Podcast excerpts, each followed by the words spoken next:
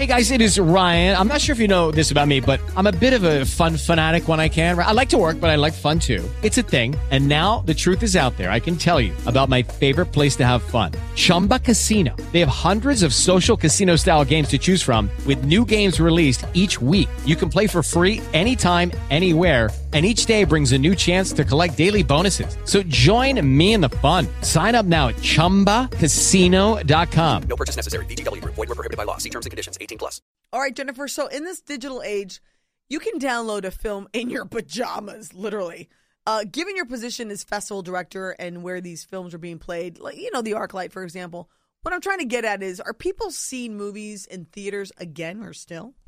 I think so. I always feel like, you know, that's Chicken Little syndrome. Every couple of months there's an article about how, you know, it's all falling apart.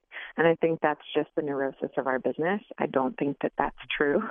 And as far as going and seeing, you know, work in cinemas, I think that that's really important.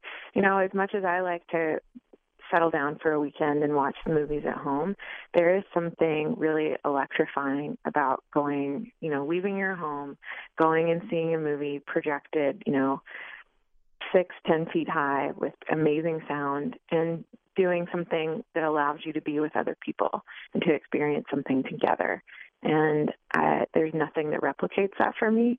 And I have a very romantic view about why going and seeing films in movie theaters is critical. And as far as I can tell, especially with the amount of interest in our festival and how many screenings are sold out, you know, people seem to want to have that community building experience. And Jennifer, how should filmmakers market their films? Are film festivals a part of the marketing ecology, or are film festivals the marketing? I think festivals are the launching point usually for filmmakers, and I'm not just saying that because I run one.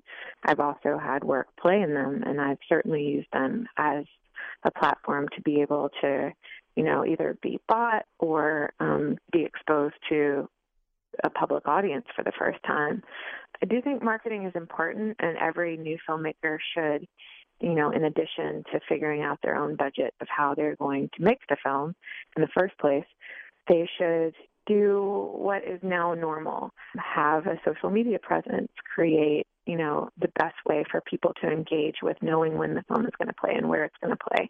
So just doing the legwork of creating either off of the director or actor's, you know, Facebook page, a way to easily access, like, oh, this is where it's playing and this is where I can see it, and building in money into the budget to be able to afford, you know, putting it out there, if that's either self-distribution or if it does get a theatrical run, being able to afford like a little bit of advertising here or there.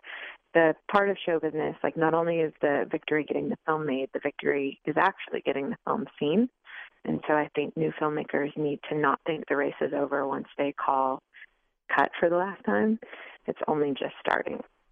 And why in the heck would someone want to make a film? The hours are horrible. It's expensive, nerve-wracking. So why do you do it? Well, there are definitely easier jobs to do. But I think, you know, filmmakers do it because they have to. And it's one of, if not the oldest art form. And there's something really magical and important about being able to connect with other people. You know, if you go back and watch an old silent film where you can't even hear what they're saying, you just see them, you know, using their hands, making really big gestures, you can still connect with what's going on in a piece of, you know, cinema that was made 100 years ago. And I don't know another art form that can have that same effect, that can cut through culture and race and gender and allow you to share an experience. So I think that the people that really do it and do it for a long time and figure out how to survive our business and figure out how to make a living doing it, it's not because, you know, it's not because it's easy. They're doing it because they need to do it. And, you know, it's almost like a calling. And usually the filmmakers that I talk to, the biggest high is being able to have a shared experience and to put their work in front of an audience and maybe possibly affecting somebody by something they created. That was Jennifer Coaches, director of the Los Angeles Film Festival. Thank you, Jennifer. That was awesome. Thank you so much, Elizabeth, for having me. This was great. With Lucky Land Slots, you can get lucky just about anywhere. Dearly beloved, we are gathered here today to... Has anyone seen the bride and groom? Sorry, we're here. We were getting lucky in the limo and we lost track of time. No, Lucky Land Casino, with cash prizes that add up quicker than a guest registry. In that case, I pronounce you lucky. Play for free at LuckyLandSlots.com. Daily bonuses are waiting. No purchase necessary. Void where prohibited by law. 18+. Terms and conditions apply. See website for details.